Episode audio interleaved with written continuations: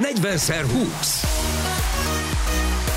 A Közmédia kézilabda podcast műsora.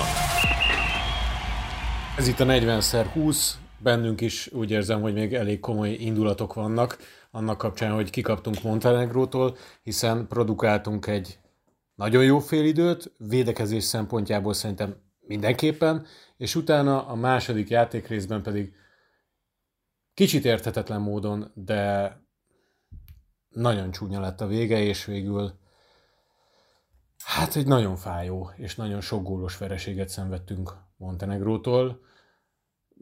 Még mielőtt bele mennénk a szakmai elemzésbe, mik az első érzéseitek, gondolataitok? Ákos? Kösz. E, nagyon lassan és megfontoltan beszélek, mert az érzésekről nem lehetne úgy, hogy az felvételre kerülhessen. Az a... szépen a szavakat.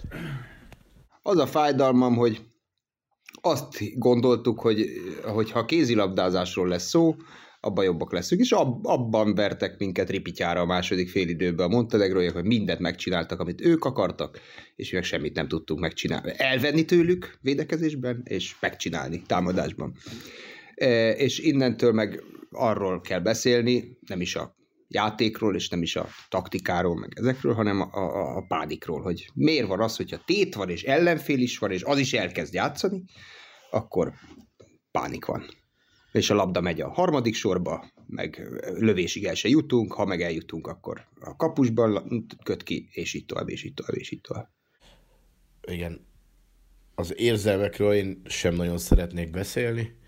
Az első fél idő is olyan volt, hogy életemben nem láttam még olyat, majd a második fél időben még inkább, csak az... Azért az nem volt egy nagyon fényes fél idő. Nem, nem, de a védekezésünk az, te, az teljesen... Átlag alatti volt. Igen, de teljesen rendben volt. A védekezésünk az... hét gólt kaptunk ezzel. Nyilván nem. Bíró Blanka közel ötven százalékkal védett, de...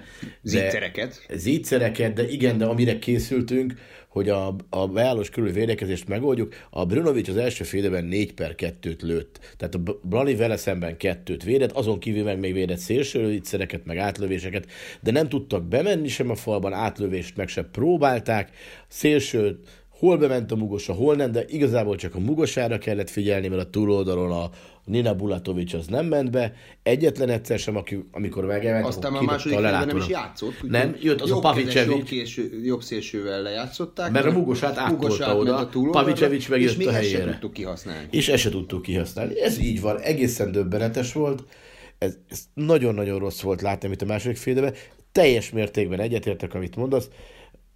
Annak a kivétel, hogy ez nem feltétlenül a játékban mutatkozott meg ez a vereség, hanem megint, ahogy a, az ilyen, ilyen csapatokkal, mint Montenegró vagy Horvátország, megint egy mentális zakót kaptunk. Föladták rá, föladták ránk ezt a, zakót, ezt a zakót, és ö, mi meg összebarnáztuk. Andris? Csak az első fél időben azon gondolkoztam, illetve most az első fél idő kapcsán. Ugye erről beszélgettünk előtte, ti is beszéltetek a lányokkal, Vovával, hogy ez a, ezt a harcmodort mi fel tudjuk-e venni. És ebbe voltak bennünk óriási kételyek. És azért volt nagyon meglepő ez a második félidő, mert nem, hogy felvettük ezt a harcmodort, de nagyon magas szinten tudtuk csinálni.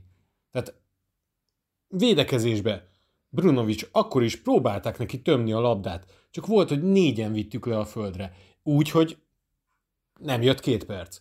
Akkor volt olyan periódus, nagyon sokszor, volt persze, amikor nem működött annyira, de most, hogyha nem tudom, még a Bulatovic védéseiből levesszük, akkor, for, akkor fordultunk volna tíz-tízzel. De akkor is azt mondanánk, hogy az első fél időben ez nagyon jól működött, és utána a... Ezt beszéltük korábban, hogy a mikor jön el az, amikor a támadás és a védekezés is egyszerre működik jól. De most eljutottunk Eljött, arra a pontra, amikor nem működött jól. Egyszerre mondott gyakorlatilag teljes csődöt, hiszen hét egyel kezdte az első tizenkét percben a második. tizennégy nulla kettőnél lőttük a második gólunkat. Az el, tehát a fél tizennégy, tizennégy perc alatt hét egyel kezdte igen. A második fél időt. Én egy kicsit, kicsit hiányoltam a kispadot is. hét a hatot lehet csinálni, amikor tíz percig nem lősz gólt, nem tudom, lehet cserélni, be lehet hozni az egyetlen olyan játékost, aki kilenc méterről belövi a kapuba a Juhász személyében, mert a másik Albeck be se került a keretbe. De Kucsorai is, azt pontosan látjuk, hogy Kucsorainak mekkora lövése van. Miért csak egyszer vállalkozik? Ő volt, ő lőtt a második félben hát, az első, első gólunkat. Két fölé, második félben egy gól. Igen, de második félben olyan úgy ment ki a kezéből a labda, mint egy bomba. Tehát, hogy tudjuk, hogy ő így tud lőni, még csak zárás se kell neki. Könyörgöm, háromszor lő kapura egy meccsen. Na ne vicceljünk már. Tehát ő... Tehát... Lengyel Péter kollégánkkal a, a, az em té i-től pont amikor bevarta azt az óriási bombát a második félidőben, akkor egymásra néztünk, hogy na ez az, akkor végre Csenge is megjött a meccsbe. Aztán utána nem, hogy ő nem jött meg, hanem a többiek is elkezdtek egy picit, picit kifarolni. És még egy gondolathoz visszatérnék, ugye a védekezés kapcsán, bár talán a második félidő elején inkább, ott is inkább a A támadójáték volt az, ami nagyon-nagyon-nagyon karcsú volt. Nagyon sokat beszéltünk arról, hogy Bordás Rékának ez a kihagyás, ez a Váci kölcsönjáték, ez mennyit fog segíteni, vagy nem fog segíteni. És ott is az első félidő alapján azt mondtuk, hogy messze nem játszott hibátlanul, de azért a Papniki Bordás Réka nagyon jól lehozta azt a részt. Aztán elkezdett ez is széthulni, egyre nagyobb lyukak tátongtak, nem tudtuk megakadályozni a bejátszásukat a beálló körül, és utána volt egy periódus a második félidőben, akkor, amikor gyakorlatilag már minden támadásból gólt lőtt Montenegro. Én szünetben mondtam Ákosnak, hogy én megkövetem Bordás Réket, annyira jól, ját, annyira jól védekezett, játszott jól, mert a támadó játék az gyakorlatilag nulla volt, hiszen nem tudtuk megjátszani. És értem én, hogy, hogy miért őt erőltettem, mert nem akar támadásból védekezést cserélni. De tényleg, tehát, hogy azzal, hogy a Bordás Réka elment a Ferencvárosba, és nem kapott lehetőséget, nyilván kapott volna, ha Elek Gábor a, a, az edző, de nem kapott lehetőséget, azzal, hogy gyakorlatilag a támadó potenciáját tönkrevágták a védekezésben, persze, de egy fél időre volt, a második fél időben azokat, amit az első fél időben meg tudtuk oldani, hogy a, mert nem csináltak egyébként mást a másodikban sem, feldobálták a labdát a, a Brunovicnak, és nem tudtuk elütni előle a labdát. Ezt a, bejött a más, első fél idő vége felé ez a Pletikosić nevezetű huszonkét éves irányító kislány, akit mindenki ismer, tudjuk, hogy jó keze van, jó játékos, jó szeme van. Picit olyan érzésem volt, hogy csak arra készültünk, hogy majd a Grubic, és nem, nem dobált, tehát a Pletikosić kezdte el feldobálni, és mindig a kezébe dobta ennek alá, valahogy mindig az ő kezébe került a második fél időbe. És ami nekem még nagyon fáj, amit én feszegettem Vovánál a meccs előtt is, vagy hát nem is meccs előtt, hanem tegnap, ma meg a meccs után is megkérdeztem tőle, én nem érzem, hogy ennek a válogatottnak lenne vezére a mezőnyben. Bíró Blani vezér volt az első fél időben, aláírom. A második félben ő is visszaesett, most az egy más kérdés, hogy kellene cserélni vagy nem, de mégis harminckilenc százalékos teljesítmény nyújtott összességében, tehát azzal azt mondom, hogy meccset lehet, sőt, egy ilyen szintű meccset kell is nyerni. A kérdés az, hogy mondjuk Batinovic a negyvenkét százalékra miért tudott még rápakolni, de a válasz meg az, hogy a támadó játékon konkrétan a második félidőben tökéletlen volt. Szerintem nincs, nincs értelme itt taktikákat, meg ja, nem, ez nem taktika. Szakmát keresni a második fél időben, az ide, ideg lett. Lelki zakó. Pánikgomnyomogatás. És a, ami már előfordult. De Marcival Ákos... ott voltunk, Jacusíróban a románok ellen ugyanez, de ott mondjuk legalább jött egy hét a hat, ami, ahol valami olyan román szélső lőtte ki a szemünket, akiket... Akit azóta se tudjuk, hogy kicsoda. Tudjuk, hogy hol van. De itt meg Montenegro ráadásul ugyanazt csinálta, amit csinálni szokott, meg amit csinálni tud. És semmi más nem tud. Ez, ez, hogy, ez, hogy semmit nem veszünk el tőlük, mindig úgy történik, amit ők akarnak, ez, ez, ez nagyon késavaj, rossz volt nézni. És megint oda térek vissza, hogy az első fél időben, ahogy azt az em négy sportos elemzésben Elek Gábor is elmondták, olyan volt, mint hogyha a két csapat, nem csak olyan volt, hanem tényleg, olyan, tényleg ez történt, rommá elemezte a másikat, mindenki pontosan tudta, hogy mi volt történik. Így van. Amit és... a nem annyira ismert ellenfelek dönthetnek el, akik bejönnek a padról, nem annyira számítottuk rájuk, csinálnak valamit. Igen, és egyébként ilyen szempontból a magyar válogatottán is az első fél időben mi tudott új szint hozni?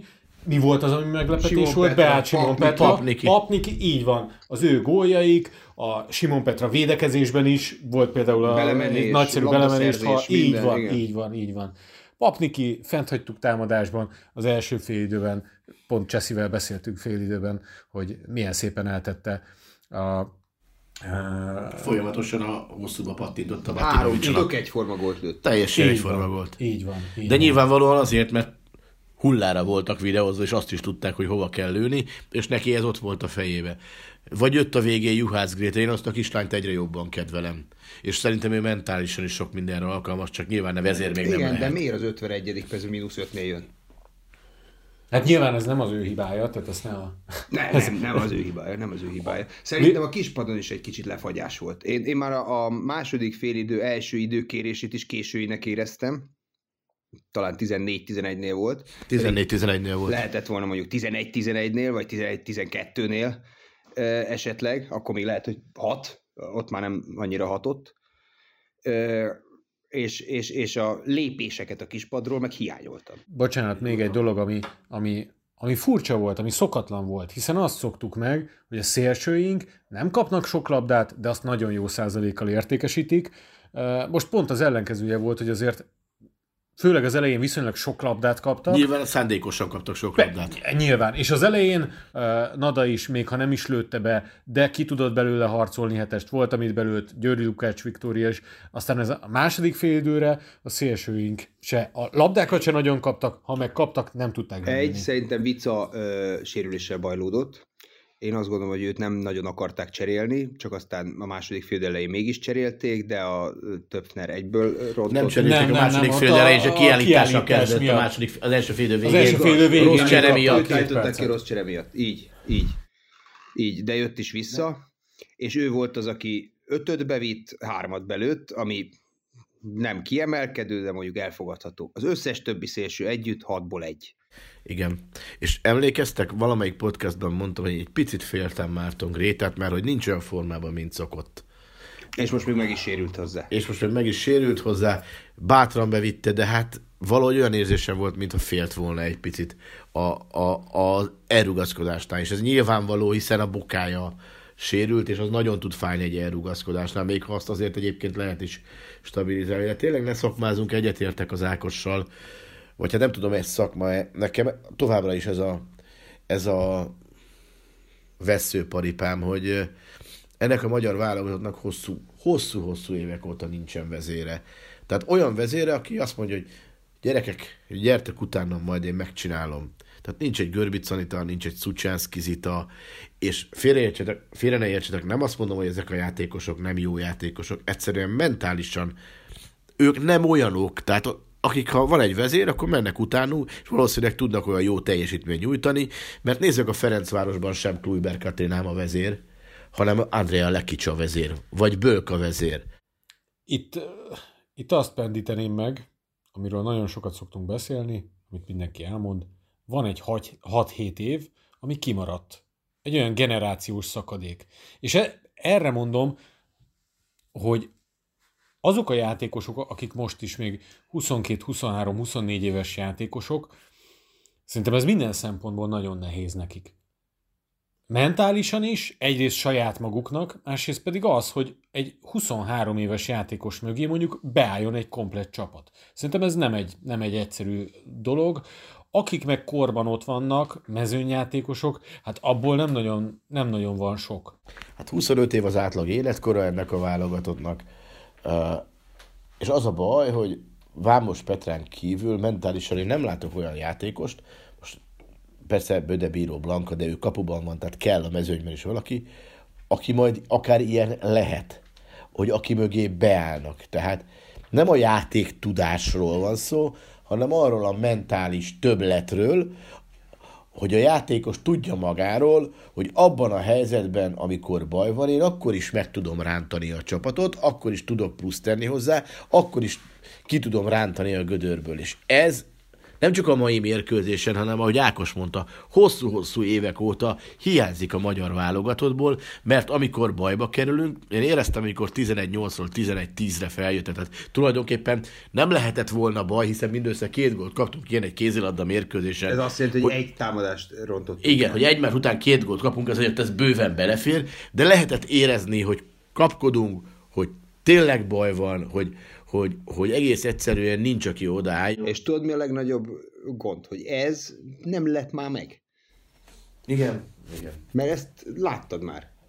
Na jó, de akkor meg... látod újra. És... És, de akkor térjünk oda, hogy nem, hogy ez rendszerhiba? Tehát, hogy nem tudunk kinevelni vezért?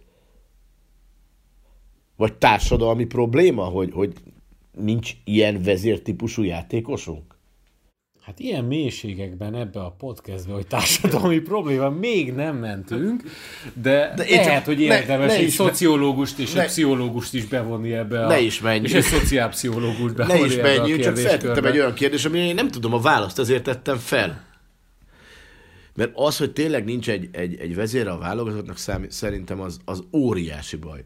Mert játéktudásban továbbra is azt mondom, ez a Montenegro válogatott milyen alattunk van. Egész egyszerűen a Vova mondta tegnap, hogy... De figyelj, az is valahol játéktudás, hogy amikor ég a ház, és baj van, meg tudod-e csinálni azt, ami... De az mentális, mentális képesség. Ők meg tudják, mi nem tudjuk. Az egy mentális képesség. Azt mondta Vova, hogy nézzük meg ezeket a... Azt mondja, hogy néz, né, nézi őket, és hogy a saját csapatukban másodhegedűsök vagy, nem, nem... És itt a válogatottban, Montenegro kapnak valami pluszt, és odaállnak. Én... Amikor készítettem az interjút a montenegrói médiakólon, játékosokkal, illetve Bojana Popovic-sal, akkor ők ezt kiemelték, és ez is olyan, hogy egy klisének hangzik, ez a, a montenegrói szellemiség, ez a montenegrói lelkület. De nem, amit te mondasz, akik itt bekerülnek a válogatottba, tényleg átszellemülnek, és lehetett látni, ahogy mi elveszítjük egy picit az önbizalmunkat, ugye azért lényegesen több montenegrói szurkoló volt a közönség soraiban. Elkezdték átvenni ezt a hangulatot, amit pontosan ismerünk a, a, a délszlávoktól, a kispad is, és belelendültek. És ez az, amit még a mérkőzés előtt beszéltem Ákossal, hogy ha jön hullámvölgy, arra, hogy reagálunk. És én azt mondtam, hogy ha X-nél jön hullámvölgy, hogyha, hogyha plusz ötnél jön hullámvölgy, akkor nincsen gond.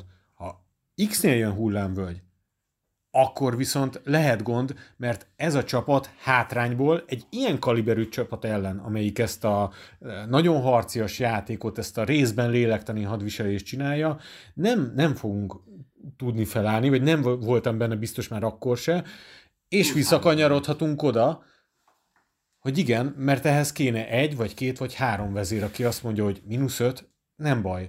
Lásd, most egy focis példát hozok, de Liverpool, aki az első nem tudom hány fordulóban gyakorlatilag minden meccsét nulla egyről vagy nulla kettőről fordította meg. Igen, hát a kérdés az továbbra is a levegőbe lóg, mint hogy levegőbe lóg az a kérdés is, hogy miért nincsen Kulcsár Anita óta klasszis beállósunk, és akkor még föl lehetne számos kérdést tenni, ami nem feltétlenül, azt gondolom, a mi dolgunk. A válasz megadása meg feltétlenül nem a mi dolgunk, hanem a szakmáé, úgyhogy egy szakmai meglátás, most olvasom a kézilabdás csoportba, Isten éltesse Bikavér Szabit, hogy a meccsen kétezer-huszonhármas kézilabda egyetlen indításból sem volt. Így van, hát ezt mondtam, hogy gyakorlatilag nem tudtuk. Amire készültünk, hogy majd könnyű gólokat lövünk, mert azzal meg lehet zavarni, meg nem, mert ők, mert ők az első két meccsen nem rohantak vissza, most már kimerem jelenteni, nem is akartak visszamenni az első két meccsen. Most visszamentek. Egyetlen egyszer nem tudtuk. Pedig rájuk rohantunk. Ezt a Géresi Marci mondta, hogy attól még rájuk rohantunk. És eladtuk belőlük a labdát rendszeresen. És amiről még beszélgettünk a mérkőzés előtt, én, én erről faggattam Kluiber Katit is, meg, meg Vovával is beszélgettünk, de hogy nekünk kell egy picit egyrészt diktálni a tempót, gyorsítani a tempót, hiszen a magyar csapatnak az áll jól, akkor tud jól kézilabdázni, hogyha van benne sebesség. Csak akkor is jönnek a hibák. De most az első fél időben a sebesség nem nagyon volt, amíg nem állt be Simon Petra. Akkor meglett a sebességünk, de az első fél időben talán három-négy technikai hibánk volt, nem? Ott, három, ott, három. Hát az egy szenzációs aztán szám. hat perc alatt megdupláztuk a második fél időben, nyolc alatt, igen. Igen.